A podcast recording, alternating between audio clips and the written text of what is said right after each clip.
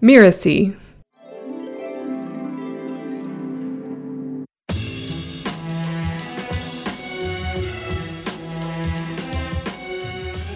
A lot of churches would frown upon this kind of thing talking about energy or chakras or anything that's metaphysical without recognizing that they're participating in it. Anytime we pray, it's metaphysical. Anytime we commune with the divine, it's metaphysical. Anytime that we feed the hungry, it's metaphysical.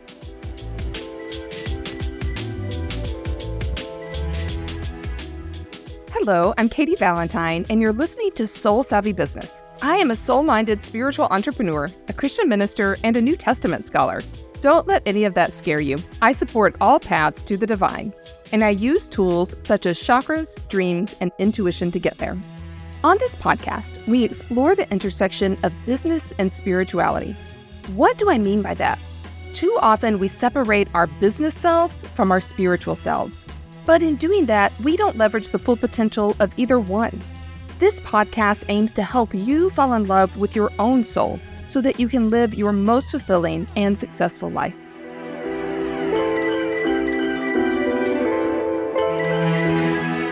Today's special episode is our season finale, so I wanted to surprise listeners with something a little different. We're turning the tables here on Soul Savvy Business to give you, our audience, an opportunity to learn a little bit more about me. I'll be switching roles today from interviewer to interviewee. This is going to be fun.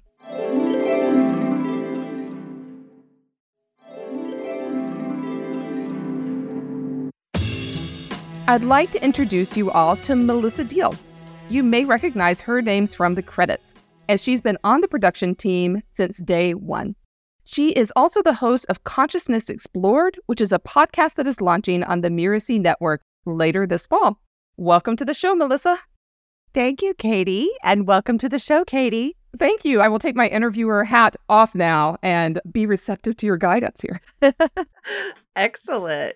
I'm so excited about this. Uh, I'll be honest, though, I think the episode might feel a little incomplete without at least a brief tip on abundance. I look so forward to those, and I know your audience does as well. So, is there anything that's been on your heart lately as it relates to cultivating abundance?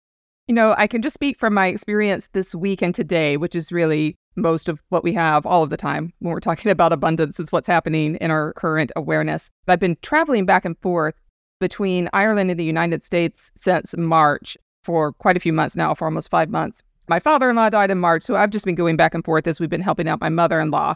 So at the same time, I've been having kind of a massive expansion in what I'm doing with my business. So I've been trying to navigate this expansion with serving my current clients and keeping new clients coming in and then traveling internationally every single month. And, you know, that kind of caught up with me this week the universe cleared my schedule. I've only had one appointment every day, which I have to say is unheard of. I usually have three, four, five just between clients and podcasts and everything. And so I've taken this opportunity this week to do a lot, a lot in my notebook and resting and integrating. And I got to go to the beach today and really work with my own spirit team on my own alignment and so I tried to take my own best medicine this week, which is to listen to what my needs actually were and fulfill them on the beach, which is fabulous. It's too cold to swim because I'm in Ireland right now. So this week it's been all about rest and integration and really reminding myself that abundance does come from rest. This is completely modeled for us in scriptures. God rests on the seventh day. The New Testament consistently talks about how Jesus had to go find time to himself. So that's been my not so secret abundance secret for this week. yeah. Yeah. Me time is probably my favorite form of abundance as well. So I totally get that.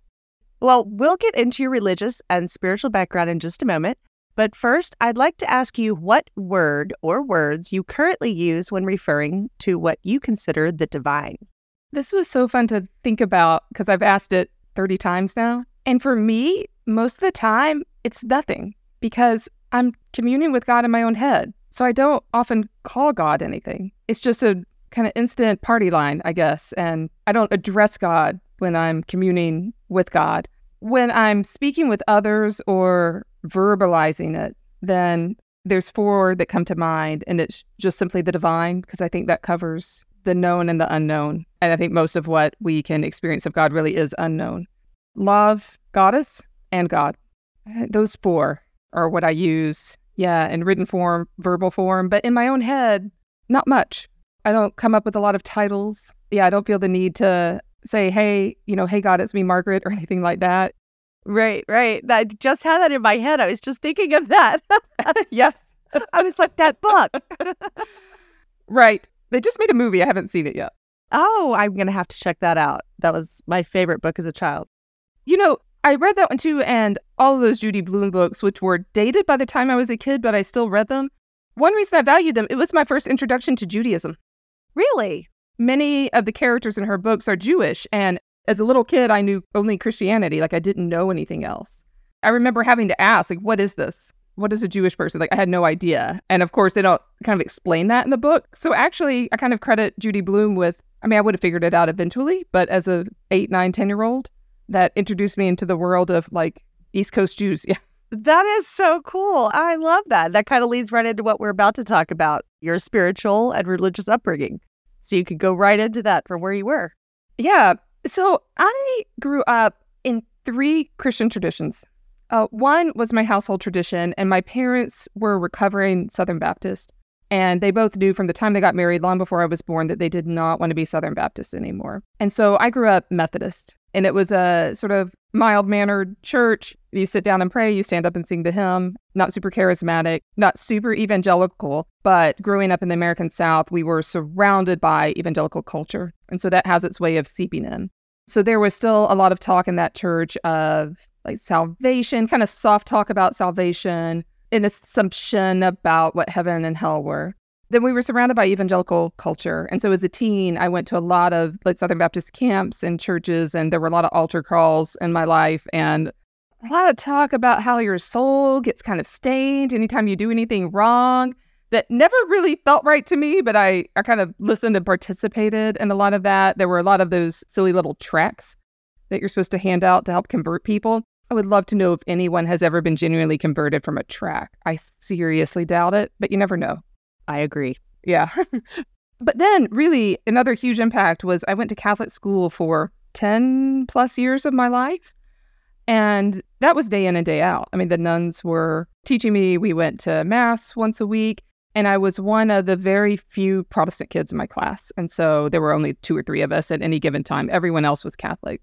I've come to learn since then that that particular school, there was sexual abuse that was going on between the priest and some of the kids in the class. This caused a, not a crisis for me, but a huge reevaluation of the privilege I might have had as a Protestant kid a couple of years ago when I found that out. But uh, one thing I value about that school is that it offered the lowest tuition for working class Catholic families in our state, in the state of Louisiana. So that was a school that was dedicated to making good, affordable education, private education for working class Catholic families. So I grew up in this trifecta of mainline Protestantism surrounded in evangelical culture that was very influential and also Catholicism. So if you want a religious hangup, I had it. Protestant shame to Catholic guilt.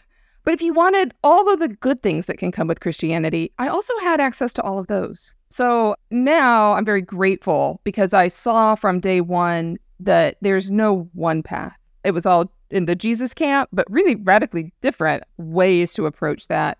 But I saw that, you know, although the Baptists and Catholics, each other might be going to hell, I knew that neither one of them were because I saw the good in both and I saw the flaws in both too. I love that you made the choice to take the good and leave what did serve you. I like that.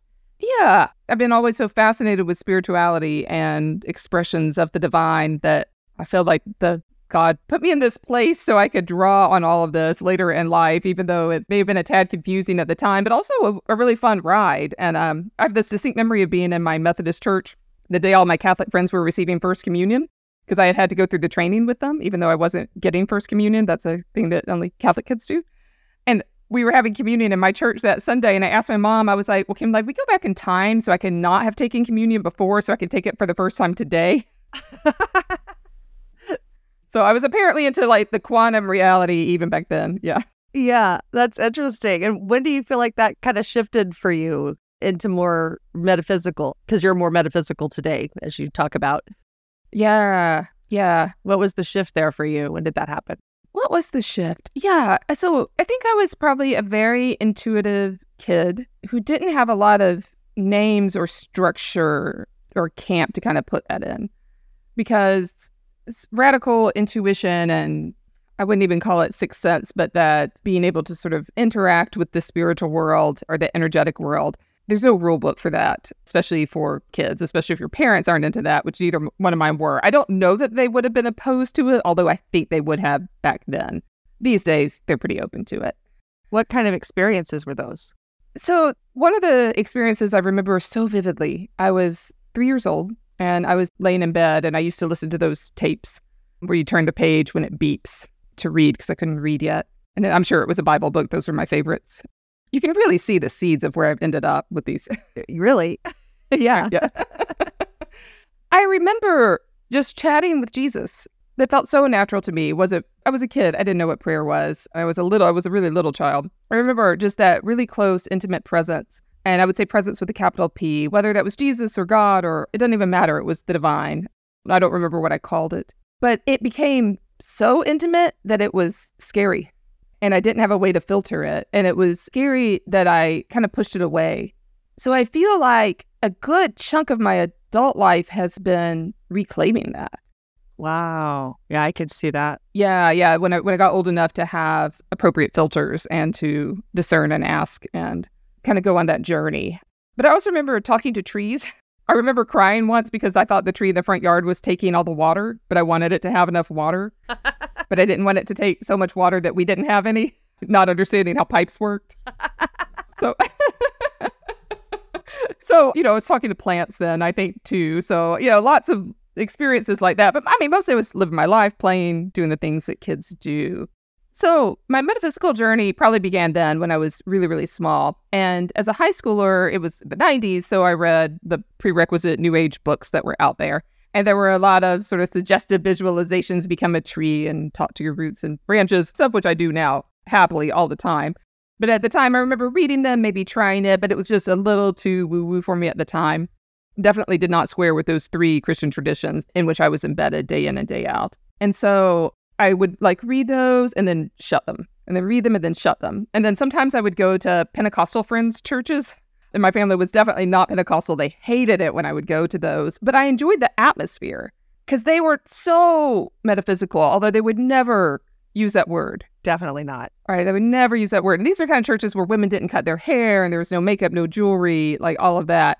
But they were so in touch with spirit. And I love that. So, I mean, in that sense, I was reaching out to this metaphysical universe. Don't tell the Pentecostals in Shreveport, Louisiana. That's what I call them. And then I got into college and grad school, and I was studying the Bible. I was planning on being a professor. And contrary to what anyone may think, there's nothing woo about that. You're learning ancient languages, you're writing papers about what was the ancient context, and you're studying ancient world, and it's a long slog. But in grad school, my PhD program, I began attending just for fun. I didn't get a grade. I began attending a class on dreams. And as people began sharing their dreams, I began to see that there was a lot more going on than the daily rents or dreaming about something that was just going on in your immediate daily life or problem solving, although all of that was present too. But I began to see that there were huge archetypes in people's dreams. And that sometimes many people would come in and they had all had the same animal in their dream or the same synchronicity. And I began to see that there were not only life patterns, but many life patterns over many lifetimes that were showing up in people's dreams. And so this sparked my interest again. And at this point in my life, I was in a place where I was mature enough to be able to dive into this with some responsibility. I definitely had the research skills to figure out what's the history behind all of this stuff. And it really took off from there. So while I was in grad school, I was attending a church that was super supportive, that they were open to anything that you wanted to do like that. And at the school where I adjuncted, there was a meditation teacher. I started attending his meditations. He taught me about chakras and about meditation. He was a Catholic brother. So it was kind of full circle. Yeah. And so this is what I credit to getting me through my PhD program. That's awesome. I'm liking learning all this. As long as I worked with you, there's so many new things coming up that are so, yeah, that are so fascinating. Well, I'm going to move out on just a little bit, but still sticking with uh, your kind of early religious and spiritual beliefs. Could you tell us how they impacted your relationship with money or abundance, or if they did? Yeah, I think they did. one of the things I really value about Christianity is a focus on mission and on giving. And sometimes this can be distorted. We all know ways in which this is done unethically. But when done right, it's a great gift, I think, that churches have for the world. So there was always a focus on giving, on mission, on doing for others, on where can we share our gifts and our money. And so that was always really important to me growing up. And I saw that kind of in all three of those circles. You know, I still believe in that. I believe in charitable giving. I believe in volunteering and in, in causes that make the world a better place. So I credit that portion of my relationship with money to those experiences. But this also has its shadow side, right? And so this also produced a profound sense of guilt in me that I had something that other people didn't have. And so, even going on mission trips, I would be kind of wandering in a fog of some guilt and I wouldn't say shame, but yeah, that intense sense of guilt about that there's not enough, that some people have to do without. That saying of Jesus that the poor will always be with you can be a ruminating voice is unhelpful. And so, in that sense, I think I impoverished myself for a lot of years. When I was a student, I think I made myself much more lean than I needed to be for many years and getting into debt, especially some student debt, because of this mindset, because it also produces the idea that there's virtuous poverty. So, someone with a lot of education and maybe a job that has high prestige but low income, well, that's virtuous it's virtuous to be poor. Or pastors have the same thing. They may have a lot of prestige, yeah, but not a lot of cash. And so then it becomes, it almost becomes virtue signaling in some of those communities. People will kind of outline the different ways that they suffer. Right. Yeah. And so, I, yeah, I definitely participated in that. So I had to turn that around. Do you think most of that was conscious or unconscious?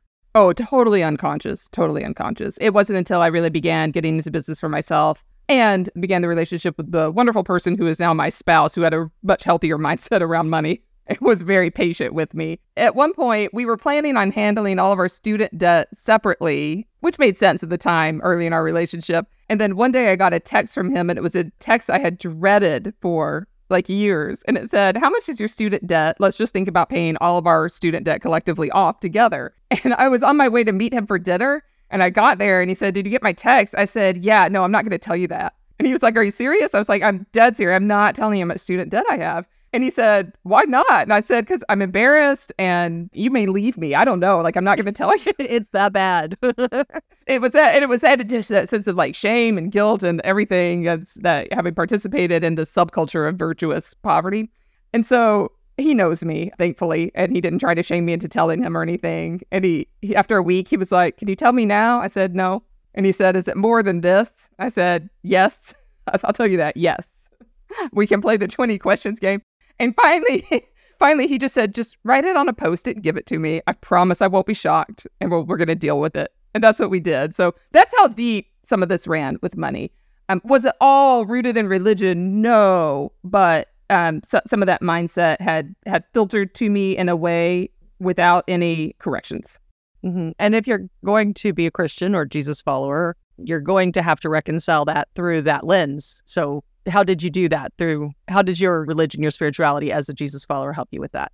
Yeah, and so actually, this is yeah, this is I think where my academic study comes in really really handy. And I finally realized I was thinking about money, I was thinking about abundance as if there's a defined amount in the world and everyone only gets a portion. And if that's the case, I wanted to give away my portion so other people could have it the people who deserved it or needed it, or people who'd been impoverished or didn't have enough food, like whatever it was. And so I realized we've inherited that directly from the Romans, or the Romans exemplified it. And we are somehow like inheritors of that mindset. So for the Romans, anything in the world that was worth having, like honor, money, abundance, was zero sum. So if you got some, you took it from someone else. So everyone was in a stakes and status. And if Christianity is anything, it's anything. It's about bringing together people who are wildly diverse, have no relationship to each other, and making them into a family without all the status stuff. And so I thought at some point, I don't know how conscious it was, but looking back, I was like, this is actually like contrary to my vision of what Christianity should be, which is that we all do all help one another and but we're all working out of God's abundance, not out of the world's scarcity.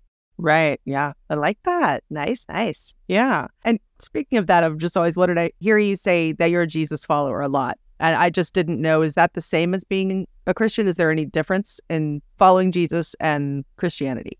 Yeah. Really, the only reason I say that is because I know from experience how much trauma so many churches have wrought on people, and the word Christian can be a huge trigger for so many people. And so many people align that with Christian nationalism, they align that with hate and narrow mindedness. When I use the word Christian about myself, that's not what I mean. I just mean simply someone who follows Jesus. So it's really with respect for people that have a difficult time with the term, which I respect the reasons why they have a difficult time. And so to me, it's the name is not that important. At the same time, I don't let anyone define for me what the word Christian means. So I use both pretty interchangeably for myself. Also, I find myself sometimes even when someone says, "Are you a Christian?" I'm sometimes hesitant to answer, not because I'm ashamed or I want to deny, you know, who I am or my background or anything like that, but because I don't want them making assumptions about me. Because it can be a loaded question. Are they going to assume that I'm narrow-minded or yeah, and I'm putting people in a box? So, so go both ways. Yeah. Okay. Okay. Well, I'm gonna switch it up a little bit and go into talking about your business and your entrepreneurial journey and the work that you do now. So, could you tell us just a little bit about your business and the people that you serve? Yeah, so this has two parts because, as I mentioned in the beginning, I'm currently in this period of expansion. And so I have been helping for years Christians who want to incorporate metaphysics into their faith journey. And I'm continuing to do that. I love it. It's amazing watching people transform themselves and from the inside out and to live into this beautiful abundance of the energetic world. Um, so I'm not stopping doing that. I've also been helping spiritual entrepreneurs launch. What I've been developing will be called Soul Forge coaching, which is to help anyone who wants to be Christo expansive. And that's especially maybe entrepreneurs, professionals. That's the first time I've ever heard the term Christo expansive. Is that a new term or did you coin it or am I just out of the loop on that? Yeah, I think I coined it. I came up with this a couple of years ago just in my own meditations. So by Christo expansive, I mean someone who has roots in Christianity, but they also see the value in being expansive globally, spiritually, and incorporating practices and values and spirituality from outside of Christianity into their journey. So, for your new program, you work with entrepreneurs, obviously. Who would be like your target market there among entrepreneurs? Yeah, so for entrepreneurs who are wanting to expand expand their ripple in the world, expand their impact, and get really clear on what their spirituality is. And so, this is for those who have roots in Christianity or in the Judeo Christian worldview that we have. They don't want to throw that out. They don't want to throw the baby out with the bathwater, but they want to be more expansive in their thinking. So they're coming from maybe a place of religious toxicity, religious trauma, and want to resolve that because we cannot have the impact we want to have if we're dealing with our religious past and it's still with us and hasn't been healed. So coming from a place of healing that to a place of really wanting to find out who are your spiritual and energetic allies in the world. And I mean specifically, who are the angels, who are the guides that you would like to work with? And those who really want to go into the energetic world, into the spiritual world, meet those allies, meet the people that they serve so that they can serve them at a more impactful rate. Right. That backup team. Get the backup team. Yeah. And it's also fun. It's also fun. Yeah. Yeah. We get to expand our spiritual horizons along the way uh, while still really being enamored with the teachings of Jesus. Okay. Well, just so we could be super clear for the listeners, can you tell us really more specifically what metaphysics encompasses and where you draw a line, if at all, when it comes to blending metaphysics and Christianity? So I'm going to answer the second one first, which is no, I draw no lines because I believe that Christianity is metaphysical. I don't believe there's any blend.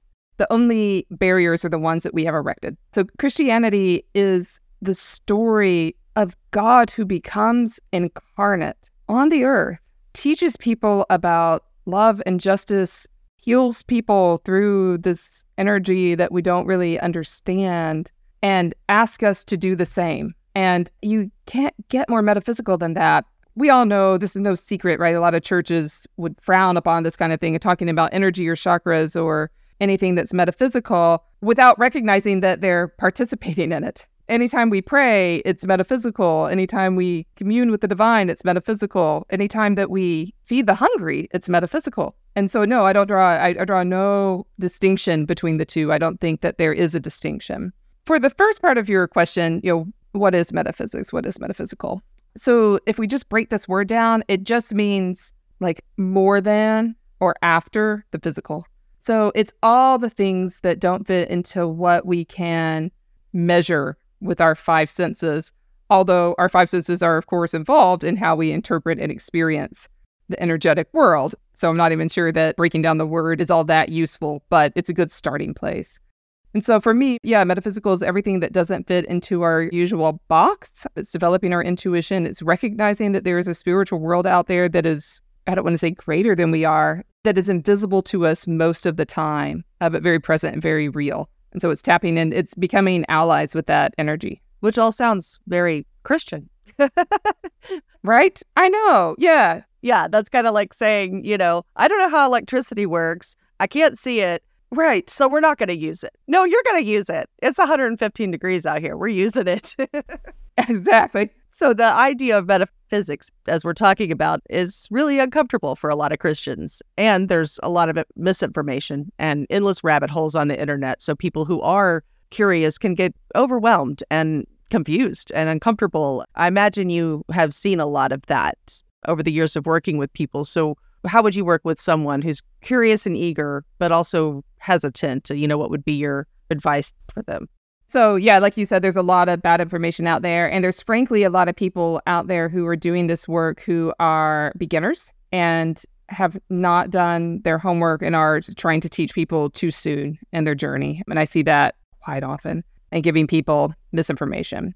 And so, my first wisdom is to go slow, going from I'm curious but a little scared into a quantum multidimensional explanation of past lives, and everything is going to be way too much, way too soon. So, I, th- I say go slow, but go courageously, right? Make this journey with trust, with courage, providing yourself with spiritual tools to keep you grounded, I think one of the misconceptions of this work is that, especially for Christians, is that it is a free for all. It is not a free for all. While there's no dogma or doctrine that I teach, because I don't find that helpful, there are ethical guidelines and considerations and mental health guidelines and considerations that we need to keep intact. And so my wisdom is always to, I don't want to say go at your own pace because that could keep you stalled for like years sometimes we don't have a good pace, but go at a reasonable pace with this material, but do it with some full trust that you are surrounded, you are guided. God has provided everything that you need for this journey. When you're in the place where you don't feel like you can do it on your own, or that is taking way too much time, or that your questions, you have the same questions now that you had a year ago, then it's time to get a mentor who has been on this path to assist you with this. Spiritual mentors are tried and true. We have had them for millennia. They are a worthwhile tradition. And so find a spiritual teacher who can assist you, not tell you what to do, but assist you and hold the safety net for you while you're doing this. You know, I think our spiritual journeys are the only thing we take with us when we go. Yeah, yeah, that's good. As far as spiritual teachers, I've kind of found that for me, a good litmus test is do they guide you to your own intuition and your own best wisdom? Or are they trying to get you to believe something? How do you feel about that? Yeah, absolutely. A good teacher should provide space for you to come to your own conclusions and should empower you to go off and fly. And so, yeah, so I think a good teacher, a good spiritual mentor will not make you dependent on them. Right. And I've seen in this work a lot too that people are there to give you a little piece. To maybe somebody plants the seed, maybe somebody waters it, maybe somebody puts the UV light on it. And there's kind of a progression of teachers and mentors as you grow and bloom, you know? Does that make sense? Yes. Do you feel Yes, absolutely. And yeah, I feel the same way. And I have mentors and teachers as well. I am very rarely without a spiritual director because I believe that coaches need coaches, spiritual mentors need mentors. And I know oh, I was just in between spiritual directors because mine had kind of closed her practice for about six months. And I started getting really testy. And I knew it was time to find someone again who could hold space for me the same way that I hold space for other people and can empower me and also challenge me when I get in closed minded thinking, which we're all apt to do at some point, or when I think I actually have all the answers, right? Call me on that. Yeah, yeah, which will inevitably impact your personal life and your business. yes, yes, a, th- a thousand percent. Which leads me to my next question. What would you say your biggest challenge has been in building the business you have now? Oh my gosh, it was investing in myself because I really like being at the top of my class. I really did have the mindset I could figure this all out on my own. And that if I read enough book, if I watched enough YouTube, if I, you know, did all those classic things, I could figure this all out. But I was coming from the world of academia and nonprofits, and neither one of those are preparatory for launching your own business. I mean, they were really good at skill set building, but yes, for me, it was taking that plunge and finding someone to teach me how to build and run a business. And that was a huge leap. And it, I don't know if other entrepreneurs have felt like this, but before I did that, I almost felt a little bit like a failure if I needed assistance with this. I was so used to doing everything for myself. I was so used to it. I'd been so scrappy for so long. Promise you're not the only one. yeah. Okay. Oof. Yes. But, you know, afterwards, I think when I initially signed up for the first person that I worked with, it was at the time for me a really, really high ticket price tag, like I think $8,000. And I think I went and I threw up and then I felt great. I just needed to purge my system. Yeah. I, so, holy moly, I just spent a lot of money. Okay, what am I doing? What am I doing? Yeah. Uh, is this going to pay off? Am I, can I do this? Can I do this? And then it turned out to be really, really good mentor. Awesome. Awesome. All right. And in your previous shows, you've asked all your guests what they think of when you say being in alignment. So I'm going to switch it around and we'd like to hear what that means to you when I say being in alignment. So I try not to overthink this, but for me, it's when my vision, my values, my mission, and my actions all line up together. So vision, value, missions, and actions. And for me, I think the sticky spot there is actions. Sometimes I'm spending time on things that I've not said are my vision, values, or my mission in the world. And then I have to look at that because if that's true, I'm not in alignment. So if I'm spending my time on a bunch of tasks that don't ally myself with the other three, then I am out of alignment. So for me, it's when all four of those are stacked, are really nicely stacked. What does it feel like to you when you're out of alignment? What's your first clue? So I think there's two things. One is I get super irritated and annoyed. I just get annoyed at everything around me. If we're talking about I'm out of alignment because I didn't exercise yesterday and I probably needed to, and although that's a value of mine, I just didn't get it in. That's pretty easy to solve. Okay, stop what I'm doing, go exercise, back in alignment. But I think another is sometimes I feel out of alignment when I'm actually in a growing edge. And it's very easy for me to confuse those two. So if I'm in the middle of a leveling up spiritually or in my business or just in my personal life, I feel that friction because things will feel off. It kind of, to me, it feels like mental sandpaper. Like everything feels just a little harder. Things don't line up. The launch doesn't go quite the way you think it will, like that kind of thing. Sometimes I'm just truly out of alignment and I need to reevaluate. And that's easy enough to do. Do these four things stack up? Sometimes I'm just in the middle of an expansion. And so it feels like it's out of alignment, but it's not. It's just the growing pains. And so I have to be super aware to try to distinguish between the difference of those because they can feel very similar to me. Absolutely. I agree. When those changes do occur and you kind of settle into that, it's a new alignment. You feel different. It's a new alignment. Yes. And so it feel that's going to feel different. So this is where energy and metaphysics can be super helpful because they can give us a little bit of a barometer and how the new thing feels. And for me, I can get there a bit more quickly. And these days, when I need to transform some energy, I mean, it used to take me weeks, months. Now it usually takes hours or days. So for me, that's a huge gift of the metaphysical world. Yeah. What's your go to? So my go to is very simple go for a walk, make sure that that part of my 3D incarnated life is taken care of and then settle in for the quiet moments where I can receive the spiritual wisdom that my team, that God, that the earth has. And it doesn't take more than 30 minutes, truly, unless you're really out of sorts. Yeah, true. Sometimes it can take a whole day. well, before we wrap up, Katy, do you have any parting words or advice that you'd like to share with your listeners?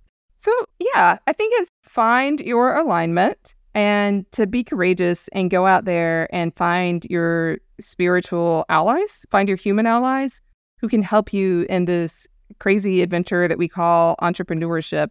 Because again, in the end, the thing we take with us is our soul and our soul mission and our soul journey. The ripple effect and the impact we have is part of that, but there's no reason why we have to do it alone. So find your spiritual tribe, find your human tribe, and get together, making the difference you're called to make.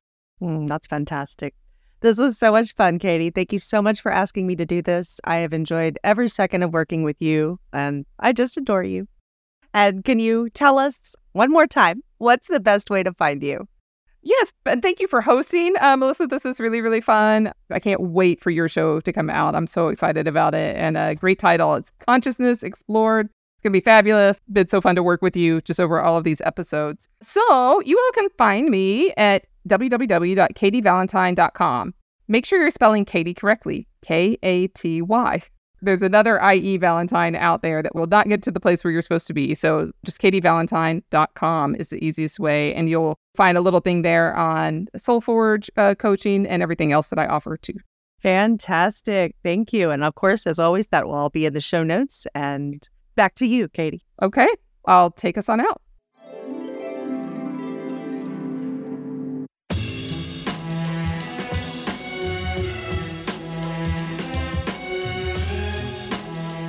Katy Valentine, and you've been listening to Soul Savvy Business. Soul Savvy Business is part of the Mirasee FM podcast network, which also includes shows as Just Between Coaches and Once Upon a Business. This episode was produced by Cynthia Lamb. I wrote this episode with Melissa Deal. Thank you, Melissa. And she's also the co host today. Melissa assembled the episode. Danny Iny is our executive producer, and post production was by Marvin Del Rosario. To make sure you don't miss great episodes coming up on Soul Savvy Business, please follow us on Mirasee FM's YouTube channel or your favorite podcast player. If you enjoyed the show, please leave us a comment or a starred review. It is the best way to help us get these ideas out there to more people. Thanks, and we'll see you next time.